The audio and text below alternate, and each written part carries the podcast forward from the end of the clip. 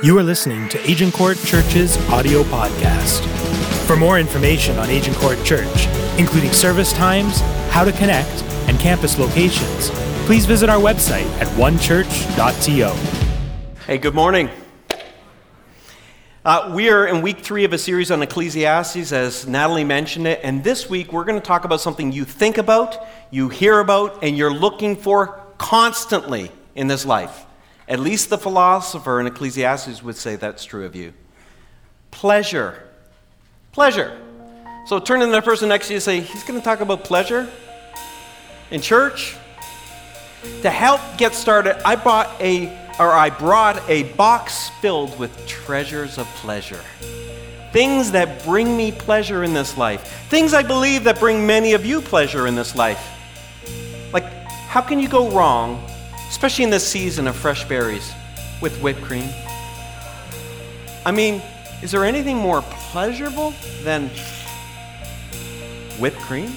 Wise men mm. say Yes, they do. Only mm. fools rush in. Hey, so good. That is so good. Falling in love Love you. Love you. I got so much pleasure from whipped cream. Mm.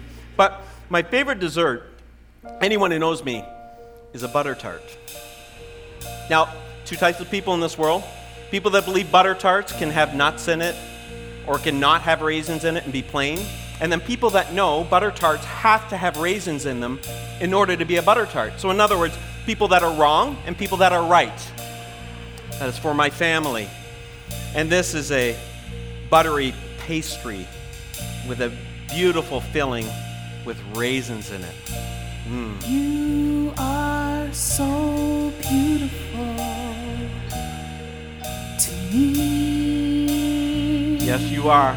Can't you see? Mm. Uh-huh. No. Yeah. You're everything I hope for and all. You're everything I need. What a great breakfast. Mm. Breakfast of champions right there. Are so mm. beautiful. Nice, nice. I don't know what this is doing in here. My mom must have put this in here. Pleasure and broccoli? I give it a shot, but I, I don't think so. You know you don't like the taste, taste, taste, taste, taste. Don't put it in your face, Needs face, cheese. face, face, face. Cause broccoli's what you hate, hate, hate. Need to hate, saute hate. this or something. shake it off, Stir fry. shake it off. Gladly, gladly, gladly. Oh, one more thing. Wow. Sorry, just get a little emotional here now.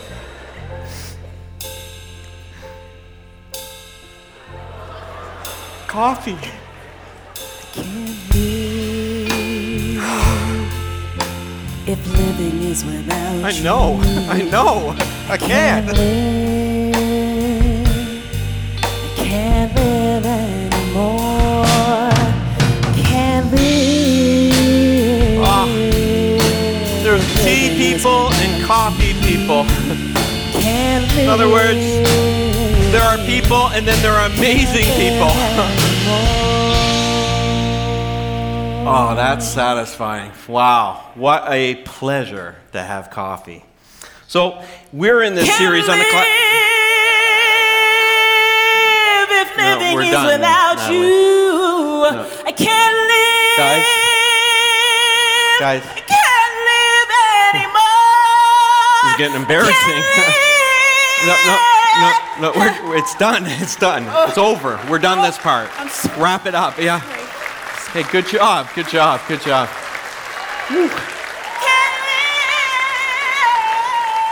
Somebody get that woman a coffee. well, we've been journeying in the book of Ecclesiastes, and we've learned over the last couple of weeks it's an odd book. Someone said after the last gathering, it was a book in the Bible that they avoided at all costs. They had done a little study on wisdom literature books and they came to Ecclesiastes and they asked themselves, Where's the wisdom? Where's the wisdom in this? See, in order to understand this book, remember this it is the only book in the Bible that's written from the perspective of a skeptic. Somebody who believes that this life is all there is. There's no life under the sun there's only life under the sun. There's no God or eternity or anything. We're an accident. Our origin is an accident. And he writes it from that perspective, and it's a brilliantly written book. And today we're going to look at pleasure. Now, right away, some of us are thinking, pleasure in church? We all know, we all know if it's pleasurable in church, it must be sinful. If it's fun, it must be undone. See what I did there? You're welcome. If it's pleasurable, it must be sinful. If it's if it's if it's fun, it must be undone. In other words, that God and the church and everything is against things that are pleasurable, are we not? Well, I think by the end of this message, you should have your minds changed on that because God doesn't see things maybe perhaps as we have. Now, just to help you understand a little bit, often in the church world, uh, people, sometimes churches have seen an abuse of pleasure and they take extreme positions. We do this in our culture and society, don't we? Left and right. I don't know if I've ever lived in an era of my life where the right has been more extreme or the left has been more extreme. It's like kind of if you're in the middle, and interesting if you have political ideologies, if you're going to follow Jesus, the left and the right at the extremes, they're not going to appreciate you because he didn't live out on those wings. Very interesting how he, but you got to read the life of Jesus to understand that. Here's the interesting thing if you're a skeptic here today, I'm so glad you're here. If you've got questions, and on that range of being a skeptic from full on, there is no God, awesome, to uh, I, I, believe in God, but I'm not sure. If you're a skeptic here, I would really invite you. Listen, I get you. I have sat in the skeptic seat. I understand exactly that journey. I would invite you to come and explore meaning with us at Alpha this fall starting September 12th at this campus or September 14th at our Clairlea campus, whichever one fits your schedule or your location better, choose an Alpha, come to it. It's a place where we have food, we have lots of questions. You can ask any question you want. We will journey in conversation with uh, each other to discover and explore meaning in life. If you'd like to be a part of that, go see Pastor Dan or Pastor Austin, who's wearing the big question mark in the middle of the lobby, and they'll answer questions pertaining to Alpha. Now, if you're hearing and say, Well, Pastor Jonathan, I kind of think I've found meaning in life in God.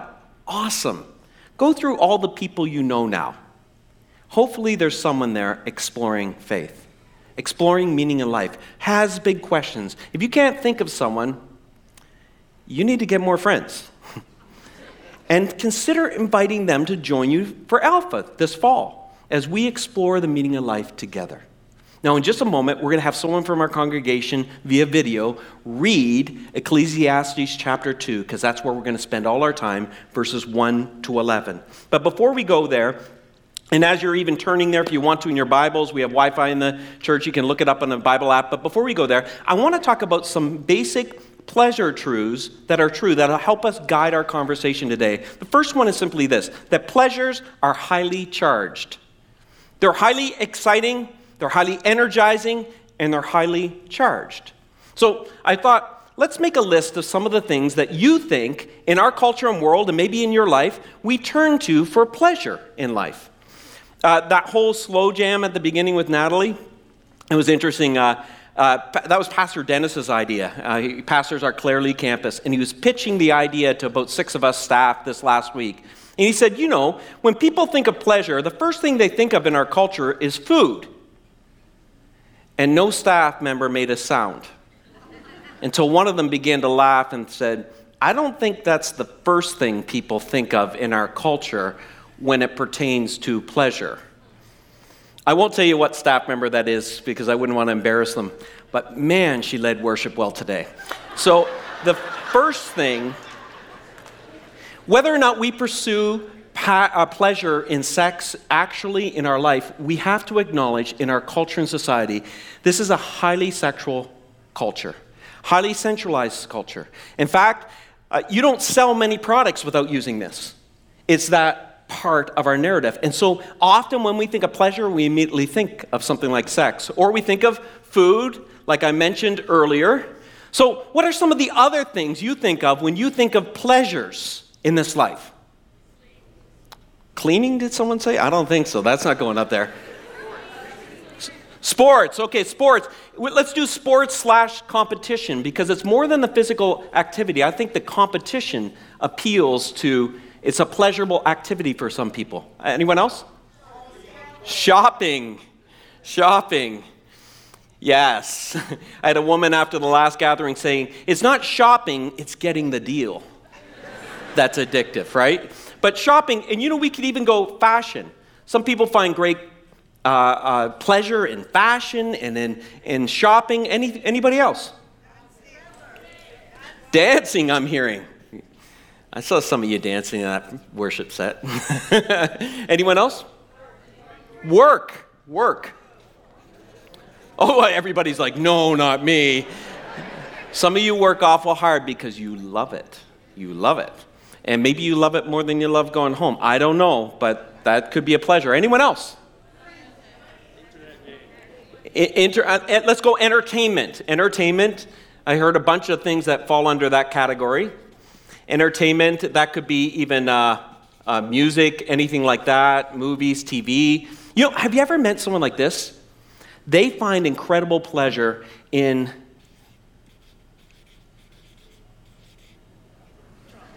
drama. Not the theatrical type, but creating it. They're so creative, but no, seriously, people take drama and uh, people take pleasure in drama and in gossip, right? Now, anyone know anyone like that?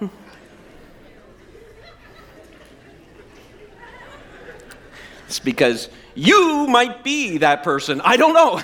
we find pleasure in many things in life. Anything else? One more, one or two more ones. There is this way too much stuff coming at me right now. I heard sleeping.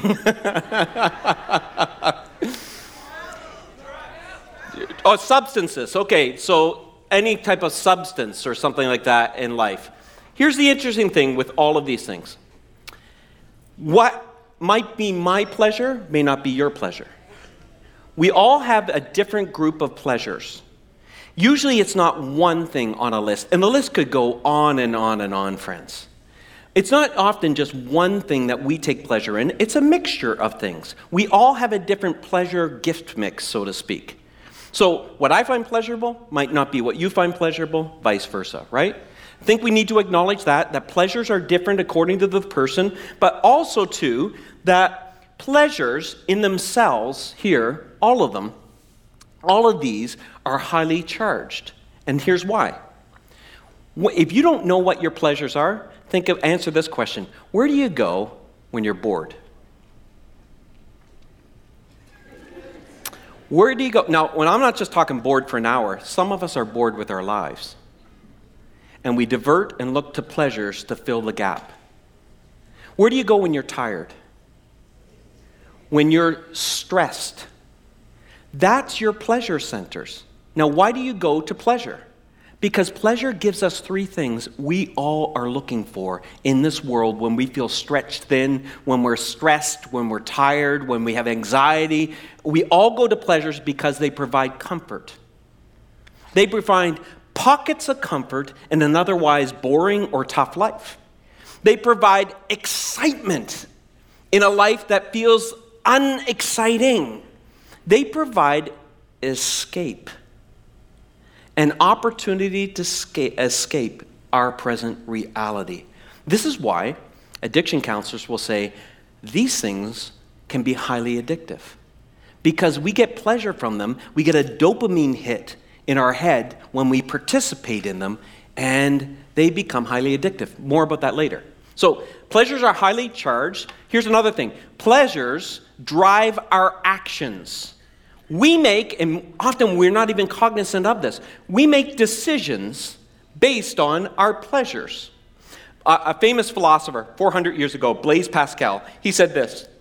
He said, All men, women, seek happiness or pleasure. This is without exception. Whatever different means they employ, they all tend to this end. The cause of some going to war and others avoiding it is the same desire in both, attended with different views. The will never takes the least step but to this object. This is the motive of, can you say it with me? Every action of every man, even those who hang themselves. What did Pascal mean by that?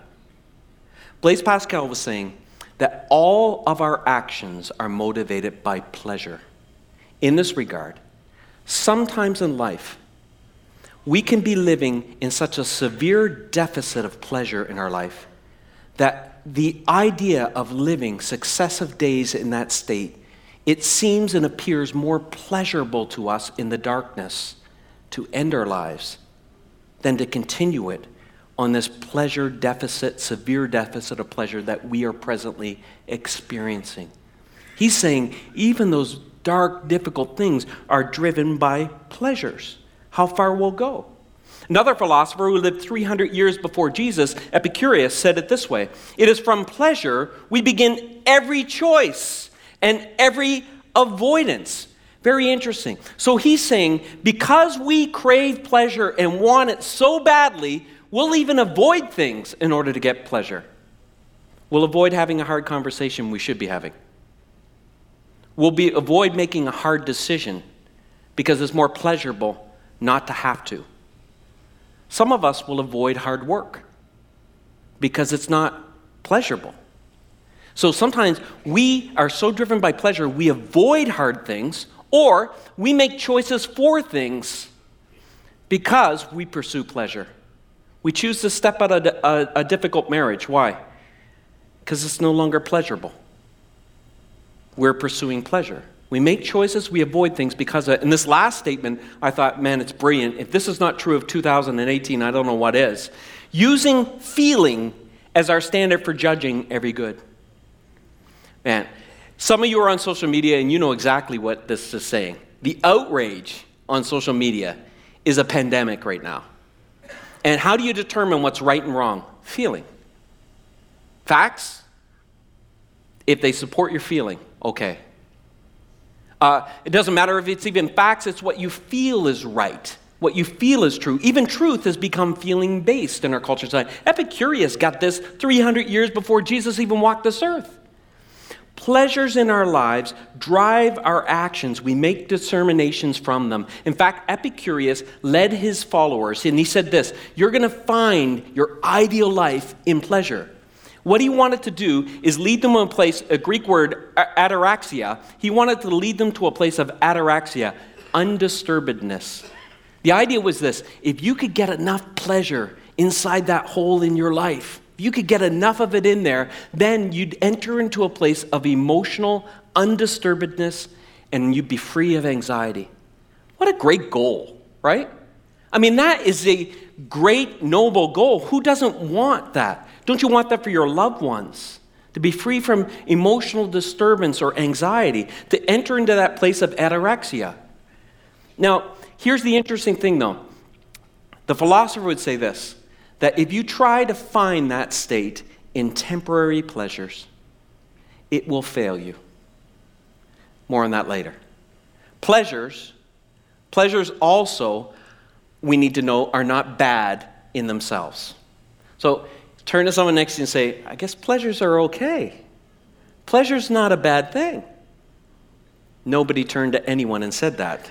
How about you? I'll make it simpler. Just turn to someone and say, God made pleasure. Whoa.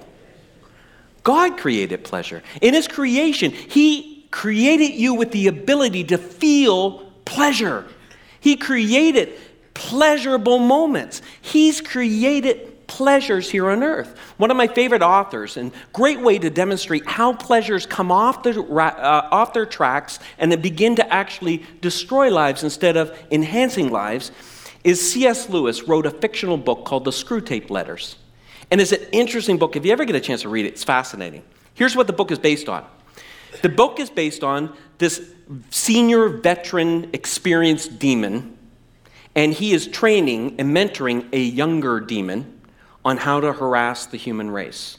And the enemy in this little paragraph that he writes about pleasure is God. The enemy of these demons is God. Here's what the veteran says to the rookie He says, Never forget that when we're dealing with any pleasure, any pleasure in its healthy, normal, and satisfying form, we are, in a sense, on the enemy's ground, on God's ground. Because God made pleasure. And all of our research so far has not enabled us to produce one. And so he's saying that all pleasures have terms that God has placed around them. And when they're being enjoyed inside of those terms, you're on God's ground. These are pleasures God gave. People are enjoying them. It is actually moving them closer to God, not further away. So he says, he concludes teaching this young rookie demon. He says, All we can do is encourage humans to take these pleasures, pleasures which our enemy, God, has produced, and use them at times or in ways or in degrees which God has forbidden, therefore creating an ever increasing craving with an ever diminishing pleasure. This is a truth I'll come back to later. But when we take and make pleasures our ultimate, and we use them on our terms, we, we actually experience less pleasure. Less pleasure. So here's the truth from this little piece that pleasures are not evil in themselves. It's simply this God created pleasure, not Satan. God created pleasure. Pleasure, it's not a threat to God, nor is it a disgusting thing to God. God created it, all things beautiful. Now, as we're going to see, the writer in Ecclesiastes set his life on pursuing pleasure in Ecclesiastes chapter 2. Watch the screens as Rolly from our church reads the account of the philosopher.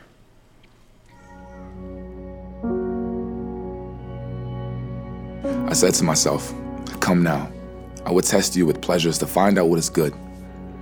But that also proved to be meaningless. Laughter, I said, is madness. What does pleasure accomplish? I tried cheering myself with wine and embracing folly. My mind still guiding me with wisdom. I wants to see what was good for people to do under the heavens during the few days of their lives. I undertook great projects. I built houses for myself and planted vineyards. I made gardens and parks and planted all kinds of fruit trees in them. I made reservoirs of water groves, of flourishing trees. I bought male and female slaves who had other slaves who were born in my house. I also owned more herd and flock than anyone in Jerusalem before me. I amassed silver and gold for myself, the treasure of kings and provinces. I acquired male and female singers and a haram as well, the delight of a man's heart. I became greater than by far anyone in Jerusalem before me. In all this, my wisdom stayed with me. I denied myself nothing my eyes desired. I refused my heart no pleasure. My heart took delight in my labor, and this was the reward for all my toil. Yet, when I survived all that my hands had done and what I had toiled to achieve, everything was meaningless. A chasing after the wind. Nothing was gained under the sun. In this passage of Scripture, the philosopher is experimenting with pleasure. When it says in verse 1, it says, Come now. He said, I said to myself, Come now. I will test you with pleasure to find out what is good. But that also proved to be meaningless. Laughter, I said, is madness. And what does pleasure accomplish? I tried cheering myself up with wine and embracing folly, but my mind still guiding, guided me with wisdom. It's interesting in verse 1, if we went back, he says, Come now. When he says that, he's connecting it to chapter 1. In chapter 1, he's tried to fill that and answer that question what is the meaning of life? And he pursued it long before pleasure became his center. Before that, it was knowledge and education. He says in chapter 1, he says this I applied my mind to study and to explore by wisdom all that is done under the heavens. What a heavy burden God has laid on mankind. I have seen all the things that are done under the sun. All of them are meaningless, a chasing after the wind. For much wisdom comes much sorrow, and the more knowledge, the more grief. He says this listen, I tried to find meaning. I educated myself. I, I, I, gathered knowledge and wisdom, and under the sun, I could not find answers to life's big questions. The big questions like what is the meaning of life? What is my purpose here? What happens when I'm going to die? So he determines that everything is meaningless, and then in chapter 2, he moves from trying to explore and find answers to almost a place where I think all of us could acknowledge and it's sensible. He says, Well, I might as well eat, drink, and be merry because tomorrow I die. I'm going to find pleasure in this moment. And he tries to fill this void, this yearning inside of him, with all manner of pleasure, just like we do. But the pleasure is not for pleasure in itself. We turn to things because we want to feel loved. We so desperately want to know we matter, that somehow we have value. And pleasures take all kinds of forms. In verse 2 of Ecclesiastes 2, he says this Laughter, I said, is madness. And what does pleasure accomplish? These two words in the Hebrew are two different words. Laughter means a diminishing sense of discernment. In other words, getting smashed. It's, it's going out and partying and getting smashed. Pleasure is a different Hebrew word. It's more refined. It means, it's like buying art. In other words, there are downtown pleasures and there are uptown pleasures. And the writer of Ecclesiastes is saying, same thing. Same thing. Both of them are trying to avoid the larger questions in life. They're the same thing. And either, in other words, pleasure cannot fill that void, whatever form it takes. Pleasure, if it's your primary pursuit, you think it provides you an escape, and it's actually a trap. And the writer of Ecclesiastes lets us in on his world to see this. Because did you notice he denied himself nothing? In verse 10, he said, I denied myself nothing my eyes desired. I refused my, my heart no pleasure. Now, what person can say that? Probably not many of us in this room. Because we deny ourselves pleasures all the time, usually because of money or power. But this guy's the top 1%. He had the money and power. And if you read the book of Ecclesiastes, you realize he went majorly into the exploration of pleasure. He denied himself nothing, nothing. And then when he found it, he denied himself no volume of it. It was massive amounts of pleasure. He kept medicating at deeper and deeper levels, but it never satisfies. Ultimately, he comes back to this place where, it, where pleasure fails us. Now, it's important to acknowledge, because he will acknowledge, it doesn't mean that it doesn't provide a high. It doesn't mean that it doesn't provide some measure of comfort, but it's a pocket of comfort that's fleeting. It's a high that fades. And it's because pleasure promises us two things it cannot deliver. Here's the first thing pleasure fails us this way pleasure will fail to distract you. Did you notice he was looking to be distracted? He said this, I love this portion of scripture. He said, I tried cheering myself up with wine and embracing folly. And that little dash, you could put a big, big but there. embracing folly, but my mind still guiding me with wisdom. He's painting a picture like he is all in on pleasure. He's going for it. He's doing uptown and downtown pleasure. He's doing it all, but you know what won't happen? He can't turn it off. More knowledge, more grief. He knows too much now. And he looks at it almost like when I was growing up, we used to call it a Catholic conscience. You know, you're at and you're having fun, but you can't fully have fun. Why? Because you know. You know there's more to life than this. There's got to be. He's talking about that life ache that's inside of all of us. See, the problem with the philosopher is the problem for some of you. Problem with the philosopher is he's too logical and too rational.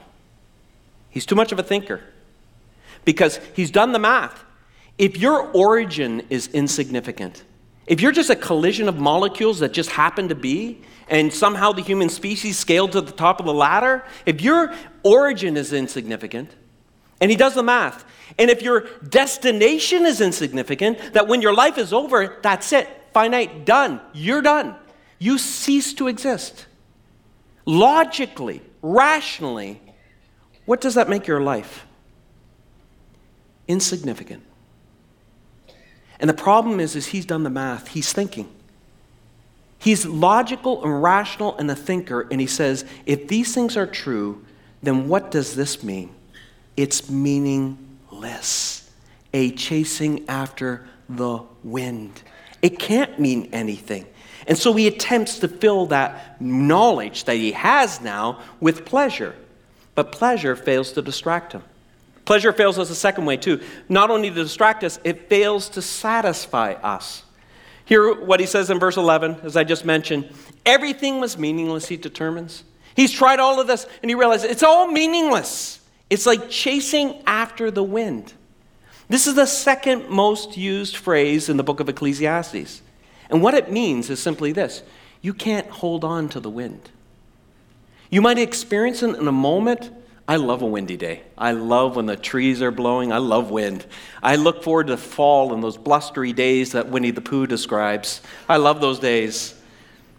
But you know, you can't save the wind, you can't keep the wind. It's here and it's gone. And he says that's what pleasures are like. Pleasures, and addiction counselors will teach people this. Pleasure agents, all these things that we can become addicted to, pleasure agents, give you a rush, but then there's a tolerance factor they talk about. In other words, if you thought of pleasure, let's talk about a pleasure that maybe I don't struggle with. Uh, so, shopping. Shopping. Not, not a principal pleasure activity of mine. This is a functional activity of mine. Other people, you find pleasure in this, right? yes, you do. Here's the interesting thing with pleasure. What he's saying is basically this if, if you had five, think of it as a liquid, you had five liters of shopping pleasure one day, and it provided an escape for you. It felt comfortable to you. just comfort. You were anxious and you just felt good. You got something new, and it feels really good to get something new. You got a deal. You got, you know, like someone in my family, not my immediate family, but my extended family, would often say when they buy something that was really expensive, but it was on sale right? And that you have this cathartic feeling that's attached to it. He's saying this five liters of that worked really well for you this week. Next week, and you want to go and experience that same thing, needs to be six liters. Next week turns into seven liters. It doesn't satisfy the same way because we build a tolerance to the effects of temporary pleasures in our life.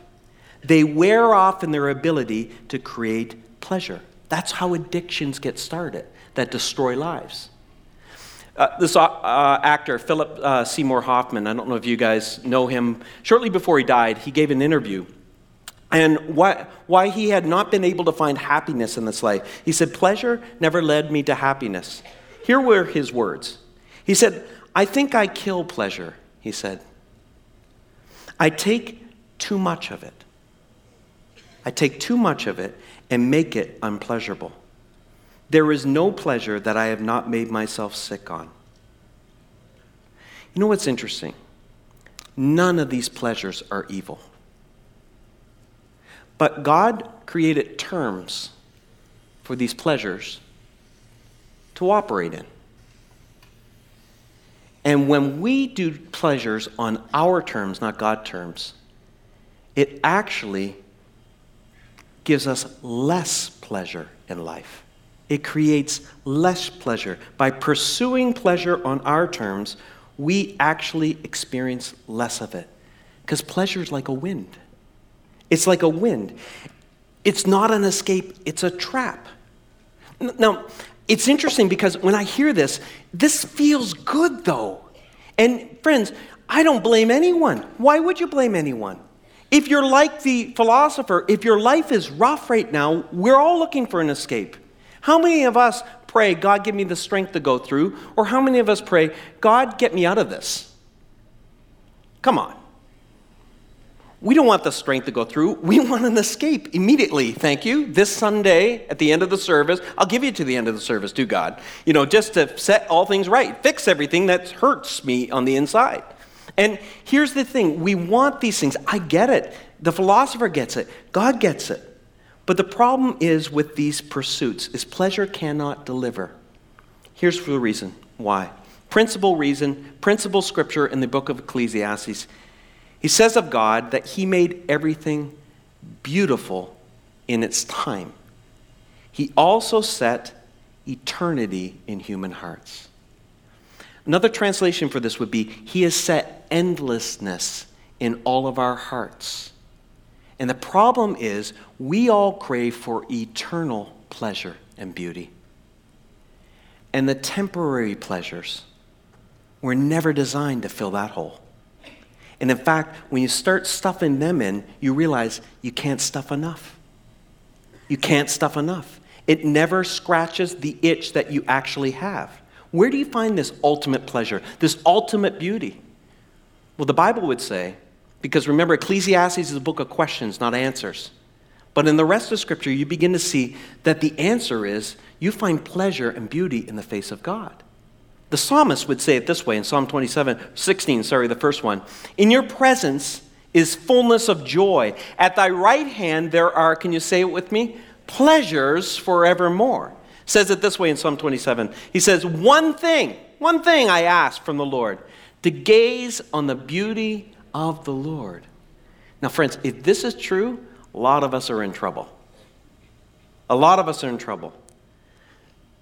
A lot of people say, I believe in God. And the philosopher would say, Why? Well, he's there. Well, what does that mean to you? Well, I go to church and I obey the Ten Commandments. And the philosopher would say, Why? Well, because I ought to. Why? See, the book of Ecclesiastes is annoying. It's like the two to three year old toddler that follows you around, not constantly asking you, Why? Why is the sky blue? I don't know. Go Google it. Why is the grass green? Why, where do babies come from? I don't know. Ask your father. You know, they, these are the annoying questions of life, and it's incessant. And the writer of Ecclesiastes, remember, he's asking hard questions because he wants you to think now, not when it's too late. He wants you to think in advance. He takes your questions, take you to hard places so you can find hard truth so you can build a life that will last. He is pushing us in this. He's pushing you, he's pushing me because we buy into temporary beauty all the time. Now, let me just have a pastoral minute with you. I get concerned about this all the time. I get concerned that we don't know the difference between being a religious person and being a Christian. I get concerned, I'm going to be very transparent with you. I get concerned with people that I know and love that church is a regular part of their life, and they're not really a Christian, they're a religious person. How do you tell the difference? Not for, to tell somebody else, but in you. Religious people find Jesus and God useful. Christians find God beautiful. Religious people find Jesus very useful. Christians find God beautiful. And it's such a subtle difference, it's hard to see the difference. Religious people and Christians can both obey, they can both be desperate for God, they can both show awe for God. Uh, certainly, religious people show a lot of reverence for God. But you know, if it came down to it, they don't find pleasure in God. They don't delight in God. He's useful. See, the difference between a Christian and a religious person is a true Christian understands the gospel. They understands the good news of Jesus Christ. That every one of us had done things to other people, done things to ourselves, done things to the heart of God that the Bible would describe as sin that made this world ugly. The ugliness we see in this world is the sin of humankind. And not only made the world ugly, it made our human souls ugly. It distorted the inside of us. What were we going to do with all of our wrongdoing and the ugliness that was around us? Well, in Isaiah chapter 53, it talks about someone, the one that would come from above the sun, under the sun, and bring meaning into this life. Jesus. And it describes him this way rather interesting description of Jesus in Isaiah chapter 53. It says, He had no beauty or majesty to attract us to him. Jesus had lost his beauty. Jesus Christ became ugly. Jesus became weak. Jesus lost his glory. Jesus became despised. Why? Because he would take all of that ugliness, all of that brokenness, and he would lay his life down on a cross so that we that were ugly could be made beautiful. See, for those who place their faith and trust in Jesus, he lost his beauty so that when God would look on us, he would see us as beautiful. How do we recapture the beauty of Jesus? How do you experience the beauty of Jesus for the first time? Some of us, I'll be very frank, some of us are, we're addicted. We find pleasures more here than we do in God. Some of us are, maybe it's not even addiction, we're distracted.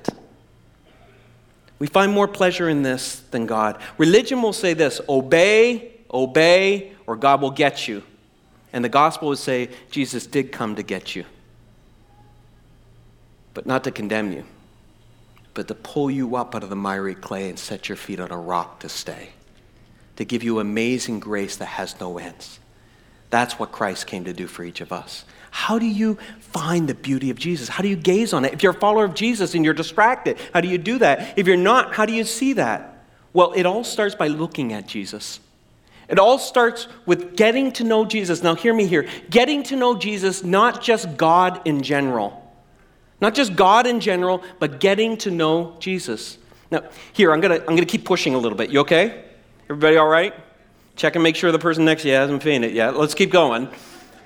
Here's the thing some of you are first generation Christians, and the challenges you faced are very unique. And I, am, I, just want to applaud your courage. You were the first ones to come to church in your family.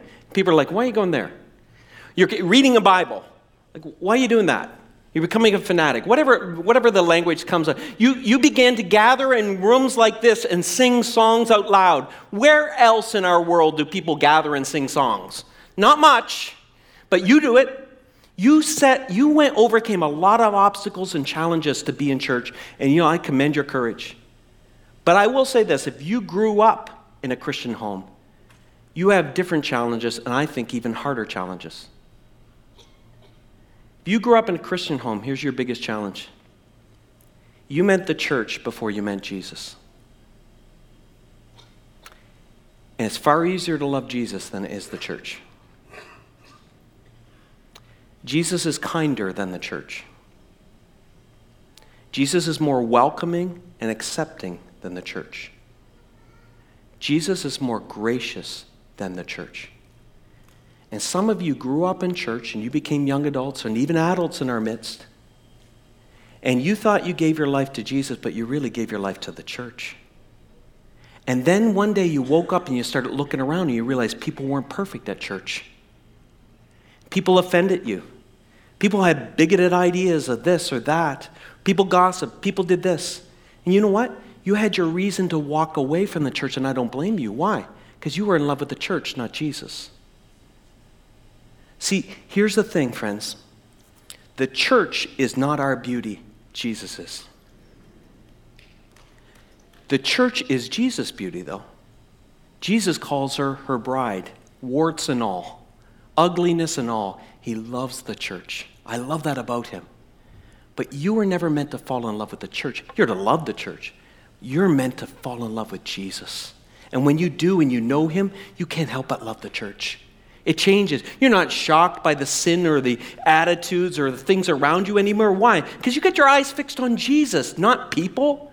And you're seeing them through a different lens. It starts by looking on Jesus, and here's how you do that you talk about Jesus, you read about Jesus, you, you look for Jesus. You explore Jesus. I want to invite you, friends, talk about Jesus. There is something in me that rises up whenever I talk about Jesus. So, you know what that is? That's, that's Jesus' spirit inside of me rising up. Uh, it, it's exploring, reading his words, reading about him. One of the principal pathways we gaze on the beauty of God is Jesus and then prayer. Prayer. You know, I was thinking about it this week, and I got to say, I felt a measure of conviction. I thought about, I, have raised two uh, great guys in my home, really love them. And I invested a lot of time in teaching them baseball and soccer, and, you know, they had to learn a musical instrument in my family, you just, you had to, and because I had to. And if I had to endure that, they were going to too my family, you had to know more than one because my dad owned music stores. So, you know, four. So, so I play four, all mediocre or bad, because I didn't focus on one. I don't know. But, you know, how much I built into them, the time and everything else. And I got thinking, playing hockey or playing baseball is so much easier than praying. Going to Kumon math and whatever is so much easier than praying. I wonder, how much time have I taught them how to pray? Because here's the interesting thing about prayer it is so easy to do, and I want that to be a low threshold in this room. It is just talking to God, but that is the beginning point. Because it is facets of prayer like praise, repentance, intercession. They are critically important to discovering the beauty of God critically, critically important to discovering the beauty of God. How did I learn how to pray? You know, it was primarily listening to my dad. My dad prayed, and I listened. And then I was around people that I would call seasoned prayer people. People who had a lifestyle of praying. I listened to them. You can buy a book and you might learn well that way. That's a great way to do it. You can certainly study prayer in Scripture, but I'll tell you this there's no better way than being around people praying and something's caught and taught at the same time. I'd encourage you, it might be a great pathway for you to discover prayer. Friday nights this fall, we have our Friday night prayer group here, and it's filled, it's a room filled with people who pray. They will never embarrass you make you step out and do anything you don't want to do. But just go and listen. Go and be there. Immerse yourself in prayer and see the beauty of God. You will discover the beauty of God and the pleasure of God through Jesus, through prayer, and finally through the Holy Spirit. Uh, ever been to an art gallery? What do they have over every piece of art? A light. A light that illuminates the beauty of the art the Holy Spirit illuminates Jesus. He illuminates Jesus in our lives. Friends, I'm going to encourage you, and the challenge is going to be as you leave this place, I want to encourage you to pray every day. More than just thank you for the food. Not volume. I'm not talking about length or anything. If you don't know what to pray, if you're new here and you're saying, I don't even know Jesus, then start with this prayer every morning God, Holy Spirit, show me Jesus today. That's it. You watch that prayer life expand over time, but you can just start with that. Show me Jesus today. Illuminate Jesus because that's where the true pleasure is. That's where eternity is, exists. That's where we derive true beauty through Jesus. Can I pray with you? Father, thank you for this great group of people. Lord, your love towards them so outweighs any human being's love towards them. And God, you see this collection of people, but you also see each individual. how vast and enormous you are that you are able to love us directly, individually in this moment, and corporately as a group of people. And God, I pray firstly with those that might be sitting in the seat of a skeptic, but either this week or over the course of our conversation in Ecclesiastes, they come to a place where they want to trust you. And friends, if that's you, I'd encourage you, even echoing some of my words in your heart, as we just pray a simple prayer to invite Jesus to shine his light of beauty in our lives. Jesus, I've been looking for meaning in this life. I've explored pleasure and knowledge. And God, I've come to a conclusion that these things don't satisfy. I still have questions. I'm not sure of everything. But in this moment, I want to place my faith and trust in you.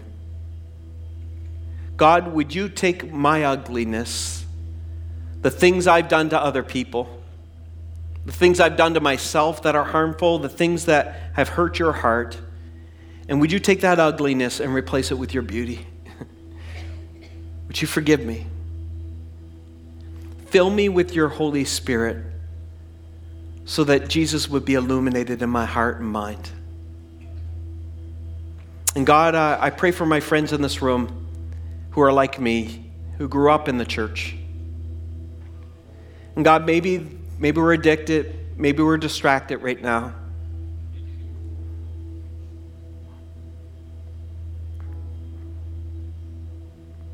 But God, it's uh,